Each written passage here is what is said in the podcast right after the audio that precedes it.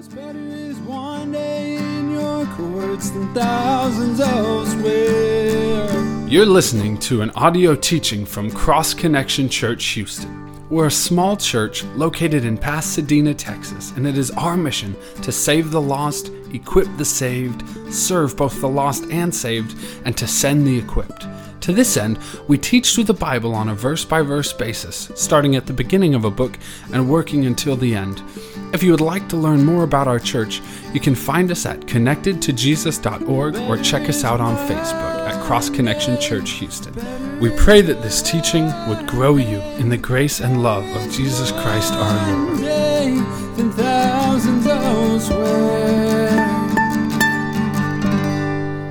The last chapter was one of the saddest chapters in the book of Genesis. We see Isaac, his wife, his kids, and all of them are just blowing it. They're sinning. They're doing exactly what God would not want them to do. Isaac goes against God's word and he's wanting to bless Esau, even though God clearly said it was Jacob that was going to be the one that was going to take the blessing. Uh, then Rebecca and then Jacob, they conspire together to deceive their dad, and they're successful in their deception, and they go to extreme lengths with getting animal hair on Jacob and um, making a stew, and they go through all of this, and uh, Isaac um, is deceived, and um, Esau finds out, and he understandably gets angry, but he lets his anger get the best of him, and now he wants to kill his brother, and he says, Well, as long as my father's alive, I'll wait, but once my father dies, then I'm going to kill Jacob. And Rebecca hears about this, and obviously she's quite concerned, and so she says, Okay, I got to get a new plan. We got to get Jacob out of here uh, because if he stays, his brother's going to kill him. And so she comes up with another deceptive plan. She wants to get Isaac to send Jacob away, but she can't tell Isaac the real reason is because Esau wants to kill him. So she comes up with another plan, which probably had some truth to it. She basically says, Hey, I don't want Jacob marrying any of these Canaanite women. We need to send him away so that he can marry uh, a woman from my family. Uh, and so that's where we left off in chapter 27 with everybody doing things that they shouldn't have been doing. And now we come to chapter 28, and it's going to start off uh, right where we left off. Uh, but we're going to see more encouragement. Last chapter was kind of learning what not to do. This chapter, we see a lot of God's grace. You know, a wonderful theme throughout the Bible is we see, like all of us, people who fail, people who are doing foolish things, like we see all through Isaac's family, and we see through pretty much every person in Scripture. But we see a constant theme of right after someone does that, God comes on the scene and he pours his grace upon individuals uh, and he gives it to them. And that's what we're going to see here tonight in chapter 28 with Jacob. As we see, he's a deceiver, he's a liar, he's done all this to try to get what, you know, he feels is his, but he's doing it in his own way, listening to his mom, bad advice, and he doesn't deserve it. He doesn't deserve the blessing of God. He doesn't deserve anything that God's going to give him, but yet we're going to see him receive grace in this passage. And hopefully that encourages you because you and I are a lot like Jacob. You know, we are sinful. Uh, we are those who do things like he does. And it's great that God's grace is given to us as well. Uh, and so we're going to see a lot of the same characters as last week, some doing foolish things, some learning some great lessons like Jacob. Uh, and so let's see uh, what we can learn here from chapter 28. And so remember, we end with uh, Rebecca saying, Hey, Jacob's got to go. I need to try to convince my husband to send him away because I don't want Esau to kill him. And this is the last thing she says to Isaac that ends chapter 27. I am weary of my life because of the daughters of Heth. If Jacob takes a wife of the daughters of Heth like these who are the daughters of the land, what good will my life be to me. If Jacob stays around, I'm not going to be someone that's going to be nice to live with. You know, what good is it to me if he marries a woman from here? Because remember, you know, uh, Esau married the Canaanite woman and it brought grief to his parents. And so she's using this to get Isaac to a place where he's like, yeah, you're right. We need to send him away because, you know, leaving the promised land was a big deal. So there had to be some good reason for why Isaac would be willing to send his son away from the promised land. Uh, and this is going to be the reason. So now, Right after this request, we're going to see how Isaac responds here in chapter 28, starting in verse 1. Then Isaac called Jacob and blessed him and charged him and said to him, You shall not take a wife from the daughters of Canaan. Arise and go to Paddan Aram. to the house of Bethuel, your mother's father, and take yourself a wife from there of the daughters of Laban, your mother's brother. May God Almighty bless you and make you fruitful and multiply you, that you may be an assembly of peoples, and give you the blessing of Abraham, to you and your descendants with you, that you may inherit the land in which you are a stranger, which God gave to Abraham. So Isaac sent Jacob away, and he went to Padan Aram to Laban the son of Bethuel the Syrian, the brother of Rebekah, the mother of Jacob and Esau. So Rebecca comes up with her plan. She tells Isaac, we need to have Jacob marry a woman that's not a Canaanite. And he says, all right, you know, that's, that's a good plan. Let's send him to your family. Let's send him to your brother Laban. And Laban's got some daughters. And, you know, that will be a great place for him to find a wife. And so we'll send him back to where you came from. And he won't take a wife from the Canaanites woman. And after he does this, he comes, he brings Jacob in, he tells him, That's what I want you to do. And then he blesses him. And as we saw last chapter, he was trying to go against God's plan and bless Esau instead of Jacob. Then he discovered, you know what? Even in the midst of him trying to bless Esau and go against God's plan and God's sovereignty, Jacob is still the one who was blessed. And now he's not trying to go against it anymore. He blesses his son, but he doesn't just bless him like he did more generally last chapter. Now he gives the specific blessing of, I want to give you the blessing of Abraham. The blessing that God gave to Abraham and then gave to Isaac, and now he says, I want that to be for you, son, that you would be a great nation, that your descendants would inherit the promised land, that in you all the nations of the earth will be blessed. That threefold promise, that's what he prays that God will give to Jacob. And so after he does this, he says, Okay, now I want you to go to Laban. Now, the sad reality is, once Jacob leaves, his dad's never going to see him again and his mom's never going to see him again. Remember last chapter, you know, she thought it's just going to be for a few days. You know, he'll just be for there a little bit of time, and Esau will cool down, and you know, great, they'll get married. He's going to find a wife. He's going to come back. We're going to have grandkids. It's going to be so great. He's going to be gone for 20 years, and his parents are never going to see him again. Uh, so they obviously don't realize what's about to transpire. But you know, all the the plotting of Rebecca ultimately comes back to not bless her, but hurt her in the end. Now, this is the first time that we see Isaac says anything about not wanting his sons to marry Canaanites. We saw at the end of chapter 26, they were grieved that Esau did this, but we didn't see anything about Isaac actually saying to his sons, you know what? Don't marry any of the women around here. Now, Esau, he's there, he's watching this, he's seeing, oh, wait a second. They're saying to Jacob, don't marry Canaanite women. And they're so serious about it, they're sending Jacob all the way back to mom's, where mom's from, so that he can marry a woman there. And he realizes something because who did Esau marry? Two Canaanite women, right? Genesis 26, 34 and 35. When Esau was 40 years old, he took his wives, Judith, the daughter of uh, the Hittite, and Basemath, the daughter of Elon the Hittite, and they were a grief of mind to Isaac and Rebekah. So Esau, he marries two women, and we noted the problem of that in itself, but he marries two Canaanite women, and, you know, we're told that they were a grief to Isaac and Rebekah, but maybe he didn't realize why. Because it doesn't seem like they ever expressed, hey, don't marry these women. And now all of a sudden Esau is seeing they didn't want this. They obviously never wanted me to marry these women. And remember, Esau is wanting something more so from his dad than his mom. He wants the approval. He wants the blessing. At the end of last chapter, he was weeping. Isn't there another blessing for me? I know you gave the blessing to Jacob, but surely you have something more for me. He wants the approval and blessing of his dad, and now he's seeing, wait a second. You just sent Jacob to find a woman that's not a Canaanite. I have two Canaanite wives. There's a problem here. I did something that, that you didn't want. And so now we're going to see how Jake, uh, Esau responds to this news that he's probably just aware of that my wives have never pleased you because you never wanted me to marry Canaanite women. So let's see what he does. Verse 9, 6 through 9. Esau saw that Isaac had blessed Jacob and sent him away to Padan Aram to take himself a wife from there, and that as he blessed him, he gave him charge, saying, You shall not take a wife from the daughters of Canaan. And that Jacob had obeyed his father and his mother and had gone to Padan Aram. Also Esau saw that the daughters of Canaan did not please his father Isaac, so Esau went to Ishmael and took Mahalath, the daughter of Ishmael, Abraham's son, the sister of Nebajoth, to be his wife in addition to the wives he has.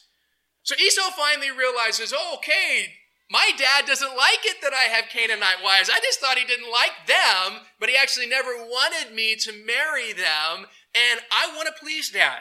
Uh, now it could have been I just want to please dad because he, you know, remember he was the favorite and his dad loved him, and and now there's kind of like oh a sense of uh, you're not pleased with me, you didn't give me the blessing, or maybe he just wants the blessing. But either way, he wants dad to be pleased with him, and so he comes up with a plan of how he's going to go about doing that. Okay, you don't like my Canaanite wives, you sent my brother to go to my mom's family. I got a plan. If I marry someone from your family, surely you'll be happy. Because that's what he's looking at. Okay, I'm going to go to Ishmael. Ishmael is the half brother of Isaac. So surely if I marry within the family of Isaac, Isaac will be happy with me. And so Esau's kind of coming up with this plan of how he's going to get back in the good books with his dad. And so he goes and he marries a third wife. Uh, and so he's thinking, hey, this is going to be good because, you know, yeah, they don't like my first two, but surely they're going to like the third one because it's connected to Isaac. Now we're not told if Isaac was pleased by this or if he was saw this as, you know, just like the other two wives, they were grief to him. We're not told that. But something that we see in Esau's life is that he is focused on pleasing the wrong people. If you remember back in chapter 25, Esau comes in, he's hungry, he has the birthright that's coming to him because he's the oldest. And we noted that that was not just a, financial blessing, but it was the spiritual head of the home once the father died, which he didn't really concern himself with. And so when he gets there, his brother's making a stew, and he decides, you know what? Instead of making my own food, or, or you know, I'm just going to please myself, and I'm going to have my brother's stew, and I'm willing to sell my birthright to get it. Here's a man who was just like, you know, I just want to please myself. I, don't care that, you know, that's a pretty big sacrifice. It's a pretty big thing I'm giving up, but I don't really care about being the spiritual head of this home. Anyway, you can have it, Jacob. Just give me the stew. And now we see him here. I, I want to please dad. Oh, and I'm going to marry a third wife in order to do it. And that's my desire. I want to please my dad. And the problem that Esau has here is ultimately we're seeing in his life he hasn't come to the conclusion that the person I should be seeking to please is God. I'm trying to please myself, I'm trying to please my dad, maybe I'm trying to please others, but I'm ultimately not seeking to please God. It definitely wouldn't have pleased God that he gave up and sold his birthright because he didn't really care about the spiritual leadership of the family. It wouldn't have pleased God that he married a third wife. Uh, it wouldn't have pleased God that he married from Ishmael, the son of the flesh. I mean, he's thinking, oh, this is going to please Isaac, but it wouldn't please God. And that's the problem that we see here in Esau's life, that he's not really focused on pleasing the right person. You know, Jesus is definitely the perfect example of who to please and how often to please them. John 8 29, we're told this And he who sent me is with me. The Father has not left me alone, for I always do the things that please him. Notice this, what, what we're told here. You know, Jesus says, I always do the things that please the Heavenly Father. That's what my life's all about. Remember when Jesus was a boy and he's there in Jerusalem with his parents and they lose him? And for three days they're searching for him, and then they come and they find him in the temple, and they're like, you know, what are you doing? You you scared us so much. You know, what have you done to your father and I? And he's like, didn't you know it's about to be? I was supposed to be about my real father's business, my heavenly father's business. That's what I'm all about. You know, even at a young age, Jesus was focused on pleasing the right father, focused on pleasing the right person. Esau was focused on pleasing himself, pleasing his dad, and it ultimately hindered him from pleasing God. And you have probably discovered something that I've discovered as well. When we seek to please anything, any person, anything, ourselves, other than God, it hinders us. You know, and obviously, if you're just like, I could care less about pleasing God, then you're not going to please Him. But, but hopefully, as Christians, we're in that place where it's like, I want to please God and please myself. Or I want to please God and please the culture. I want to please God and please this person or that person. And we think, well, I can do both you know, I can surely please all these other things and please God at the same time. And I know in my own Christian life, I struggled with that of trying to, you know, please multiple uh, individuals. And I always discovered the one that I end up not pleasing is God. And that's, you know, it seems to always work that way. But Jesus shares with us some insights that help us understand why that is. In Luke 16 13, he says, No servant can serve two masters, for he will either hate the one and love the other, or else he will be loyal to the one and despise the other. You cannot serve God and mammon. You know, the, the main role of a servant is to please the master. You know, that's what he's there for. If you're not pleasing the master, you're in trouble. But you know, that should be the desire. I'm serving the master and I want to please the master. And Jesus is saying, hey, guess what? You can't have more than one. You can't be trying to please this master here and then have another master over there that you're trying to please as well. It doesn't work. What's going to happen is you're going to love the one and hate the other. You're going to despise the one and, and be loyal to the other. You can't have two. And this is so often what we try to do in our Christian lives of like, all right, God, you're my master, but I also am my own master, and I have this person as my master, and I'm seeking to please all these different things. And we wonder, why is it I keep failing to please God? Well, because we got too many masters. We're trying to please too many people, and ultimately, we're not going to end up pleasing God in the process. So, the first thing I want you to take note of tonight is we need to seek to please God over everything else. You know, we live in a culture where there is so much, you know, we're bombarded with so many things that, hey, they're telling us, please yourself.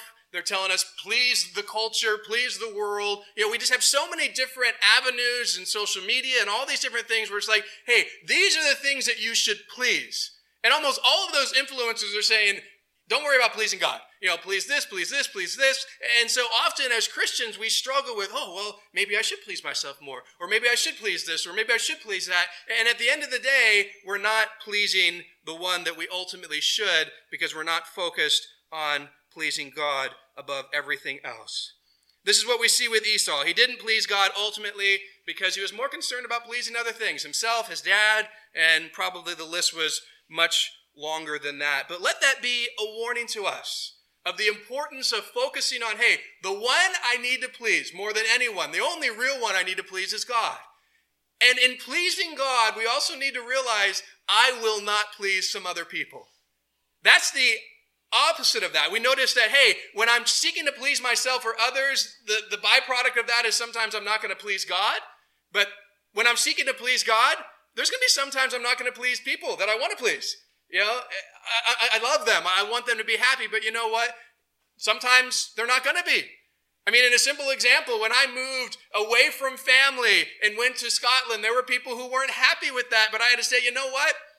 Sorry, I'm here to please God. If God wants me there, that's what I'm going. If you don't like it, take it up with Him. You know, tough. You know, at the end of the day, if we're going to say, well, uh, I'm going to please them more, then okay, well, let's not do what God wants us to do and let's please them because sometimes you're in that place where it's like pleasing God is not always uh, the thing that others want. You saw that in Jesus' life. Even his own disciples weren't happy with him sometimes when he was doing what God wanted him to do. Definitely the religious leaders weren't. And so you got to get to a place where you realize in pleasing God, there will be others that I don't please, and I'm okay with that because pleasing God is by far the most important thing I can do. Well, now the story shifts back to Jacob. He's told to leave Canaan. He's obedient to that. He's heading to Laban's. And on his journey, something very important happens to him. This is a great turning point in his life because up to now, he doesn't have much of a relationship with God. He's just all we see from him is, you know, a pretty deceptive, sinful guy. And he's going to have an encounter with God that's really going to help transform him and change him. Let's see what happens in verse 10.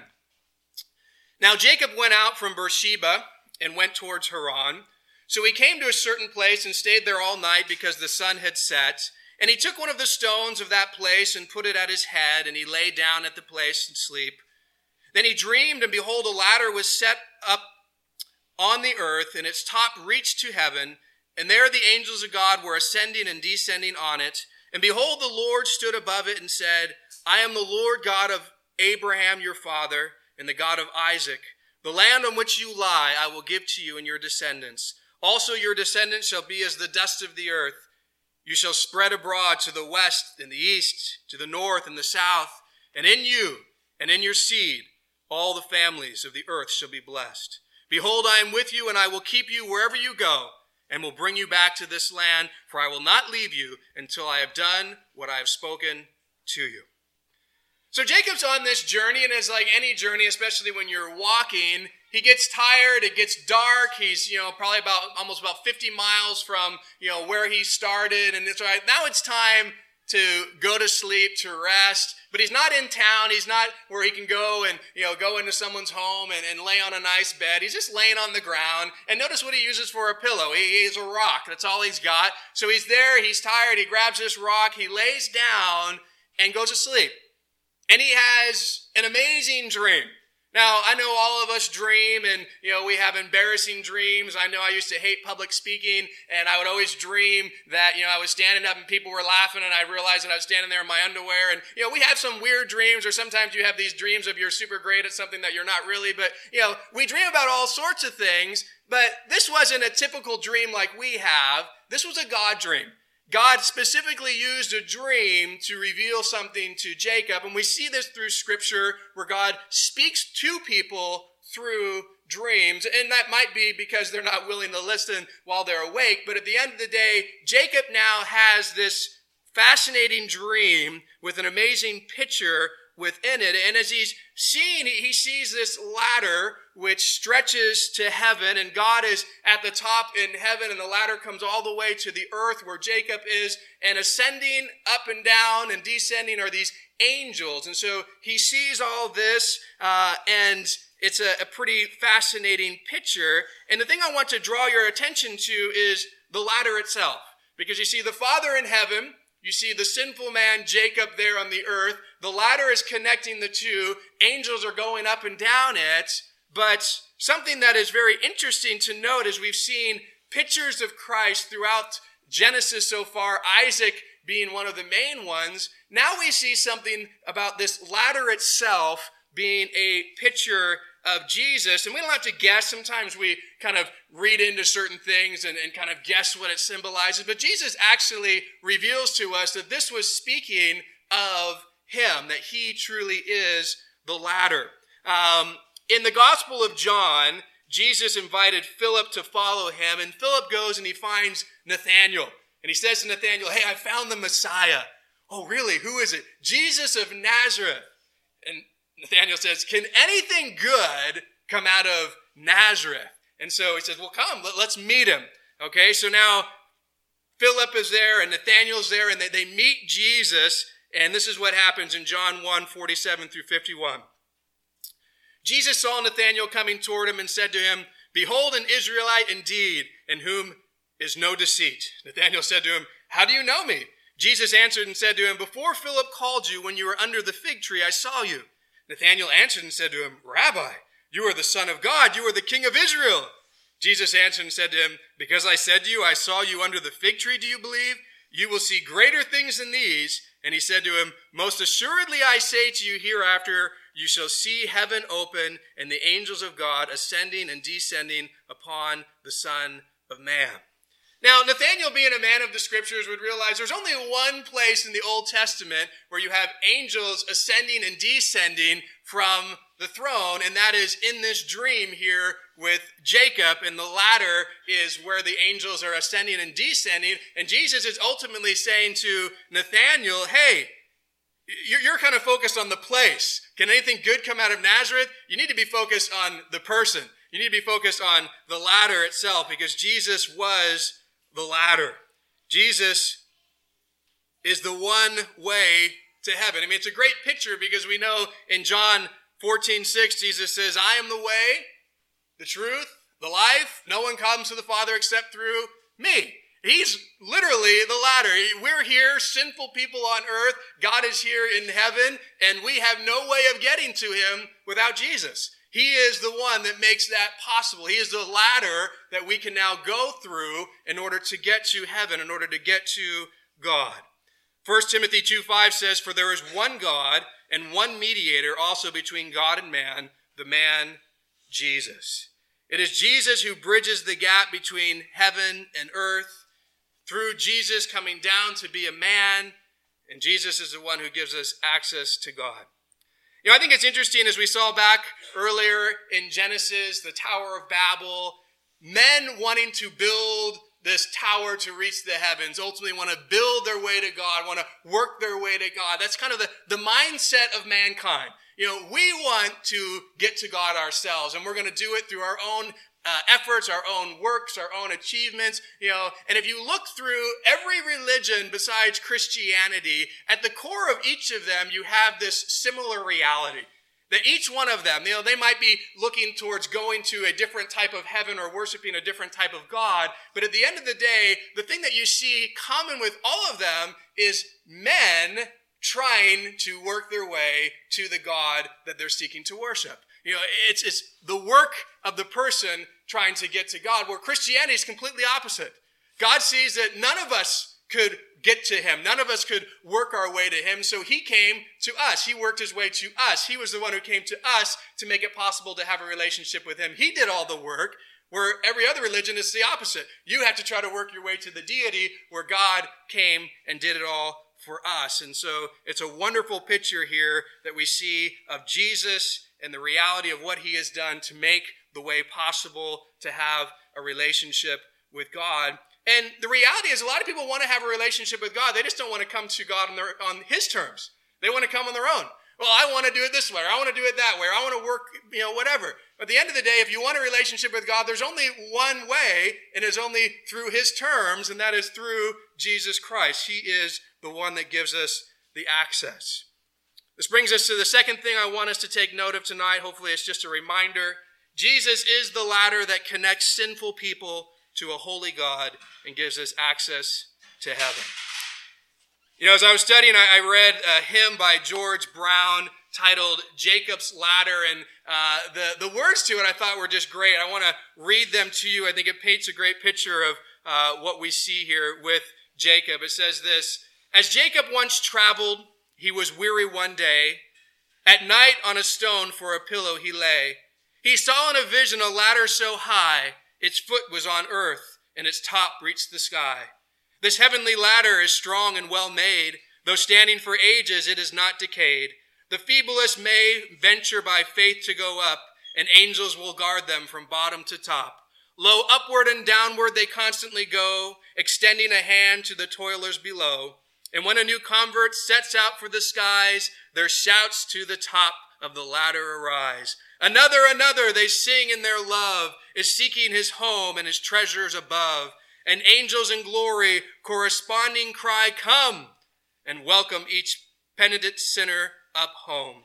This latter is Jesus, the glorious God man, whose blood freely streaming from Calvary ran. By his great atonement to heaven we rise and sing in the mansions prepared in the skies. Upon it our fathers have gone to their God. They finished their journey and gained their abode. And we are ascending and soon will be there, their song and their rapture and glory to share. Hallelujah to Jesus who died on the tree to raise up this ladder of mercy for me. Press upward, press upward, the prize is in view. A crown of bright glory is waiting for you. As Jacob sees this amazing picture of this ladder stretching down, and he probably didn't even fully grasp what it was symbolizing, what for him was even more significant is what happens as he's seeing this. Now God speaks to him, and he shares with him some very important things that up to this point in time, he hasn't had this privilege. His great his grandfather Abraham had the privilege, his father Isaac has had the privilege of hearing from God, and now it's Jacob's turn and notice what God says in verses 13 through 15. And behold, the Lord stood above the ladder and said, I am the Lord God of Abraham your father, the God of Isaac. The land of which you lie I will give to you and your descendants. Also your descendants shall be as the dust of the earth. You shall spread abroad to the west and the east, to the north and the south, and in you and in your seed all the families of the earth shall be blessed. Behold, I am with you and will keep you wherever you go, and will bring you back to this land for I will not leave you until I have done what I have spoken to you.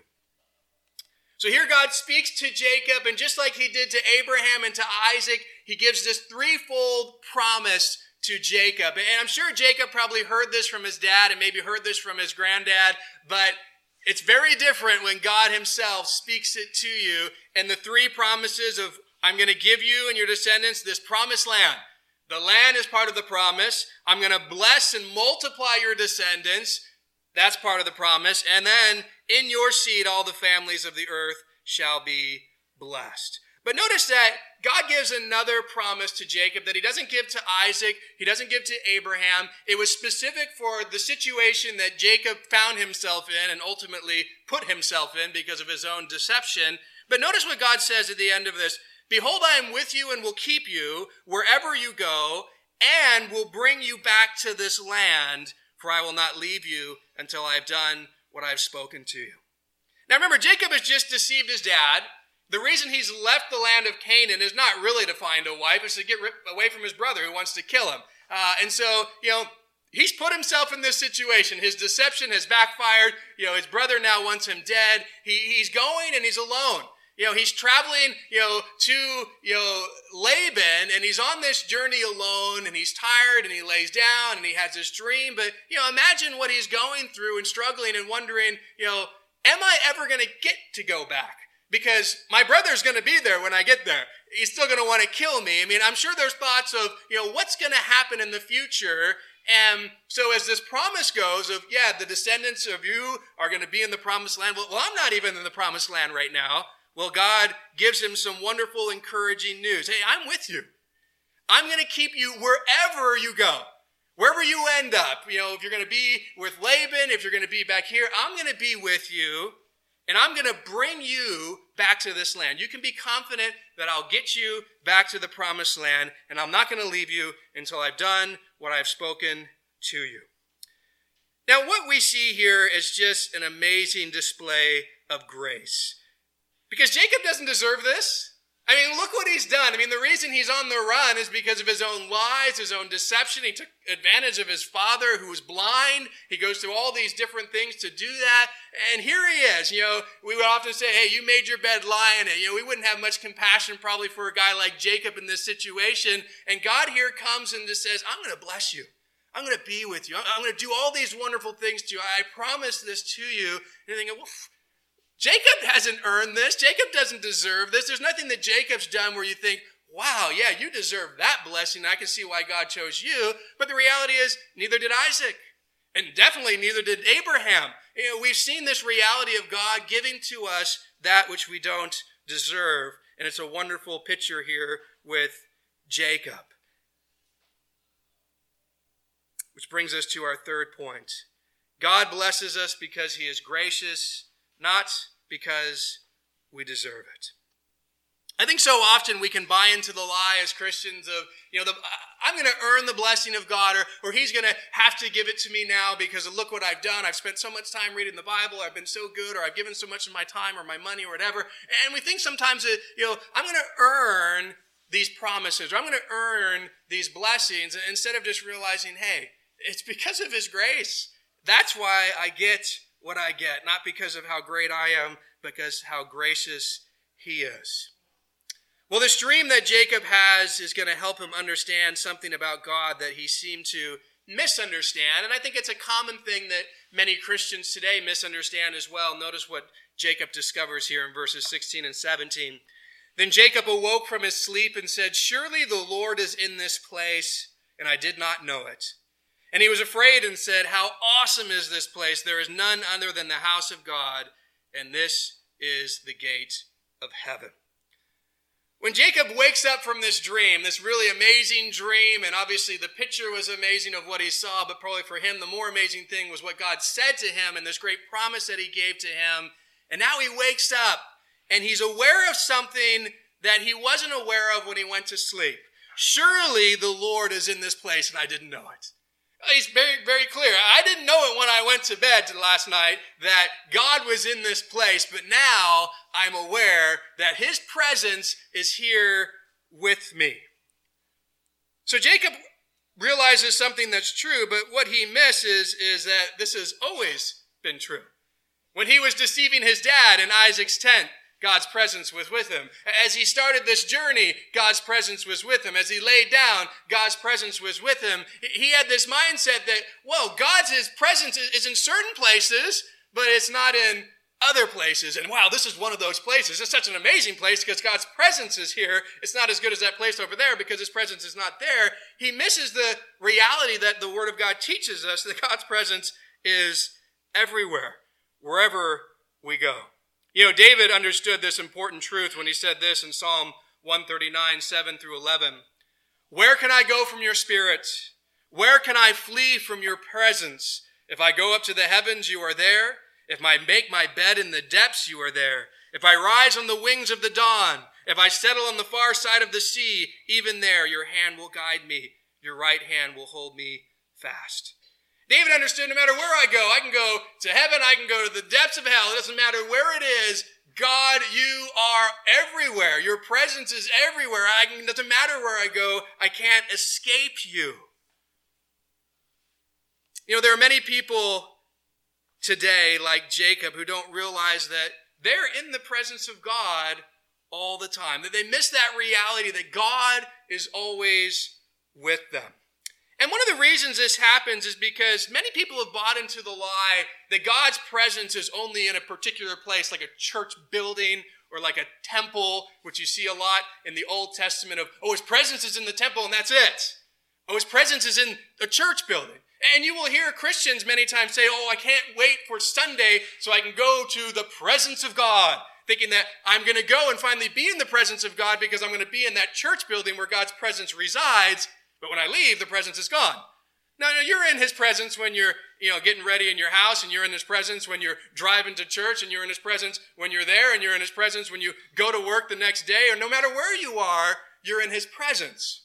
Now, for many of us, we probably wish that we weren't in God's presence all the time. I'm sure that Jacob wished God wasn't present as he was deceiving his dad in his dad's tent, as he was going through all that sin. I'm sure he wished that, hey, God's presence is here in Bethel. Thank goodness it's not here in my dad's tent. But that's not the reality.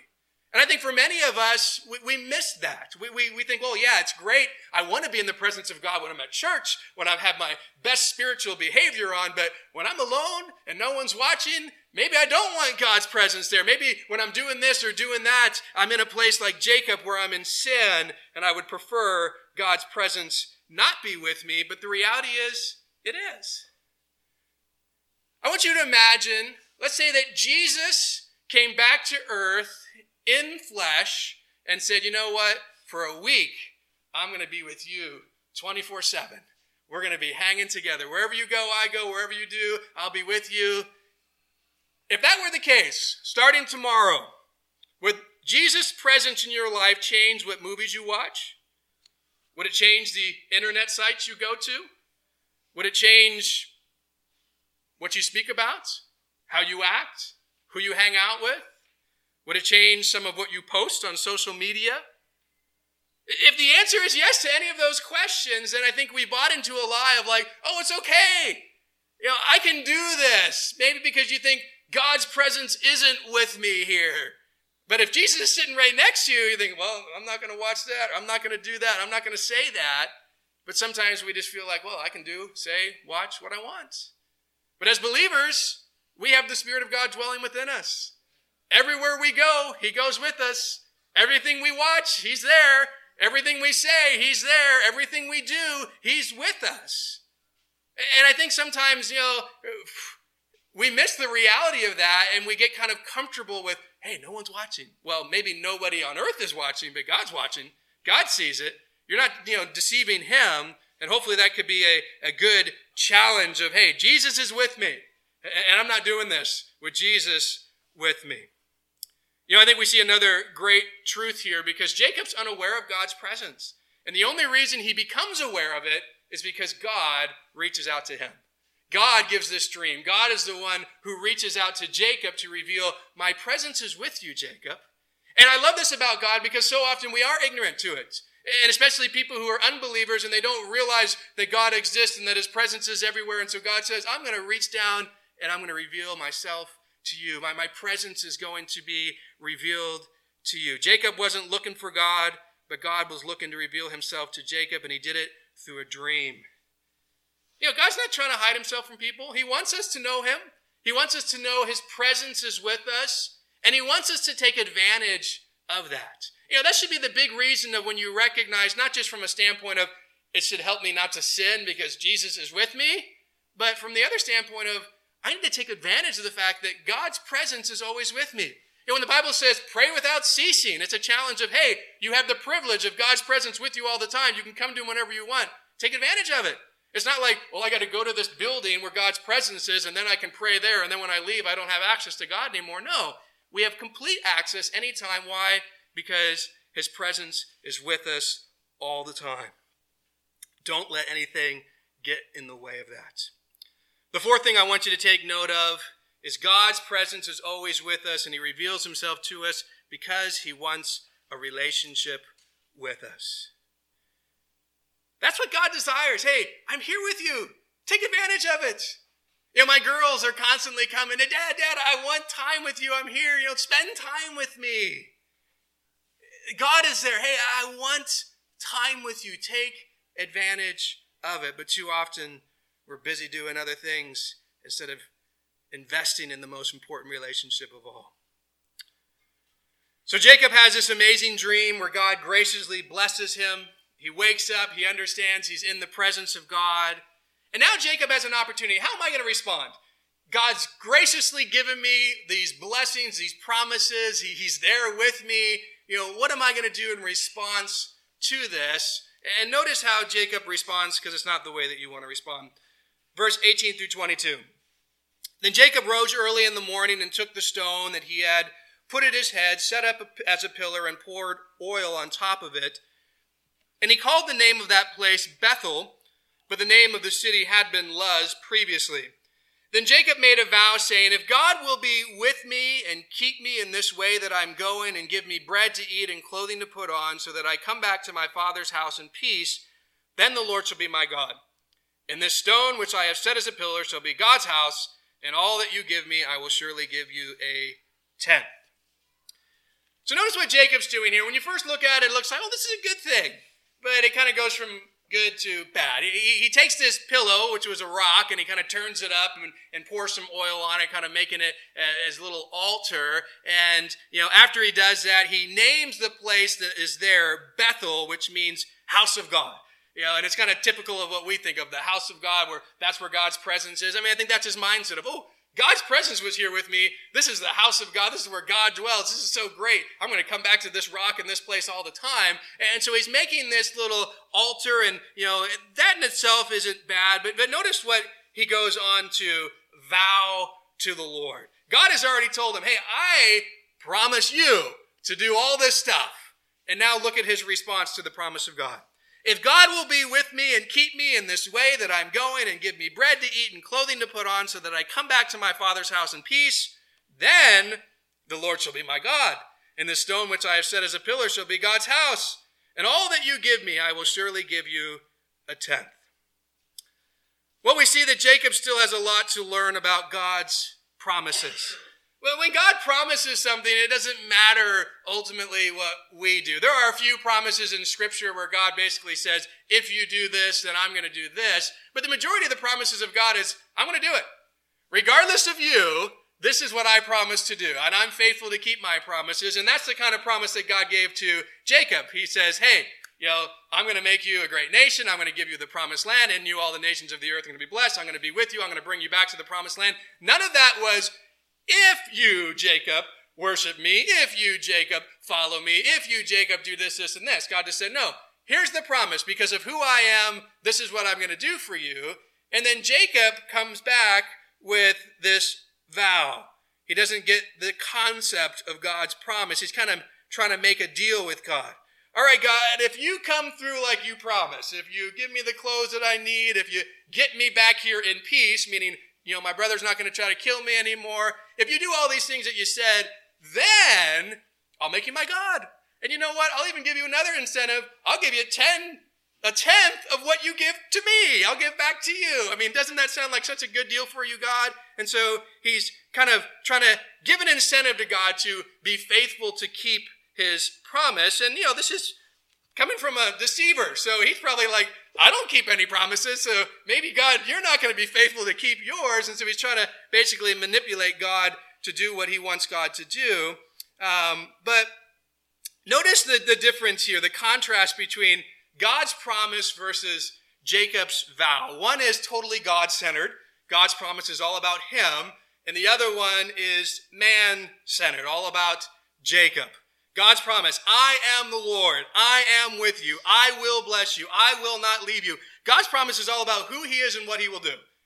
And that's all Jacob needed. Because of who I am, and because I tell you what I'm going to do, you can trust that I'm going to complete it. Jacob's vow, on the other hand, is if you do all these things, then I'll make you my God. And then I'll give you a tenth of what I have. It's this if and then. If you show yourself faithful, then I'll guess I'll, I'll make you my God and give to you. But Jacob's vow is definitely based on what he will do if God fulfills his promise. It would have been much better if Jacob would have prayed like this Because you promised to be with me and keep me and to provide for all my needs and bring me back to the land which you swore to give my fathers and me, I'll completely be yours. I'll follow you. I'll trust you. You've promised it, and I believe it. The fifth thing I want you to take note of tonight is when God makes a promise, you can trust in it and live your life based on it. You know, too often I think we're like Jacob, and God's promises aren't enough for us. The, the, the Word of God isn't enough for us. He says He's going to do it, but we kind of respond, well, if you actually do it, then I'll respond the way I think I should. But until I see that you do it, don't expect anything from me. You know, I'm going to wait to see you actually be faithful to your promise before I ever move in any way, shape, or form, which shows I don't really believe it. I don't really trust it. It's going to actually have to come to pass before I'm willing to act upon it. You know, we read something in Philippians where God promises He shall supply all my needs according to His riches and glory in Christ Jesus. We often think, well, that's nice that you said that, but I don't really believe it until I see it. When you supply all my needs, I might make you my God and I might follow you and I might even give you a tenth of all those things that you gave to me. You know, this heart and mindset that just is not the way in which God wants us to respond to his promises and recognize who he is.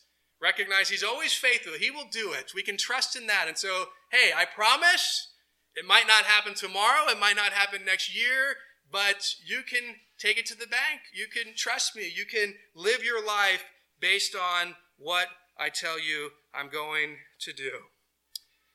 Jacob did not deserve God's blessings. He didn't deserve the grace that God gave him. He struggled with the promises of God. He wanted to do something to earn it, but we need to realize hey, God's blessings that come to us, they're coming because of His grace. We don't try to earn them. We don't try to say, okay, well, I'll give to you a tenth or I'll do this and that, and then surely you'll bless me. But no, I believe in your son. That's the reason I get the blessing. That's the reason I get what you have for me because I've accepted what you've done. And now I am an, you know, someone who's been given so many things that I do not deserve, so many promises that are available to me that I can never earn. You know, and when you look at some of the promises, and if we actually think it, like, what could I do to deserve being a child of God? Well, Lord, I know you adopted me, but now I'm going to really do something to, to make it worth it for you. I mean, there's nothing we can do to earn the things that God has given to us. We just need to stand in them and recognize I am an undeserving sinner, and it just shows how gracious you are, God, and I'm so grateful for you and what you've done for me. Psalm 34 8 says this Oh, taste and see that the Lord is good. Blessed is the man who trusts in him. That's what Jacob needed to understand. That's what we need to understand. God's good, and we're blessed when we trust Him. We're blessed when we believe Him. We're blessed when we really recognize He will keep His promises, and we can know that for sure because we know the God that we serve. Jacob doesn't respond quite like we would hope, but remember, this is kind of the first turning point in his life. The first real encounter he has with God. He's gone from deceiver to now kind of having his eyes open to who God is a little bit and the blessing that God's giving to him. And, and this is going to be, you know, the start of something important because now he's going to get to where he's going and God's going to teach him some pretty important lessons from the master deceiver. Jacob thought he was a deceiver. He's about to go meet one that's far better than him and Laban, and he's going to be deceived and be on the receiving end of these things. And God's going to teach him a lot of things, but this was a starting point. He needed to hear the truth of what God promised him, of how God's going to be with him, of what God's going to do to bring him back to the promised land. This was essential before God kind of sends him to the school of hard knocks and lets him learn some important lessons. But we're going to see a lot of change in the next few chapters in Jacob's life. Uh, but it really starts with this revelation of who God is and the promises that He's given to him. Uh, and so it's going to be very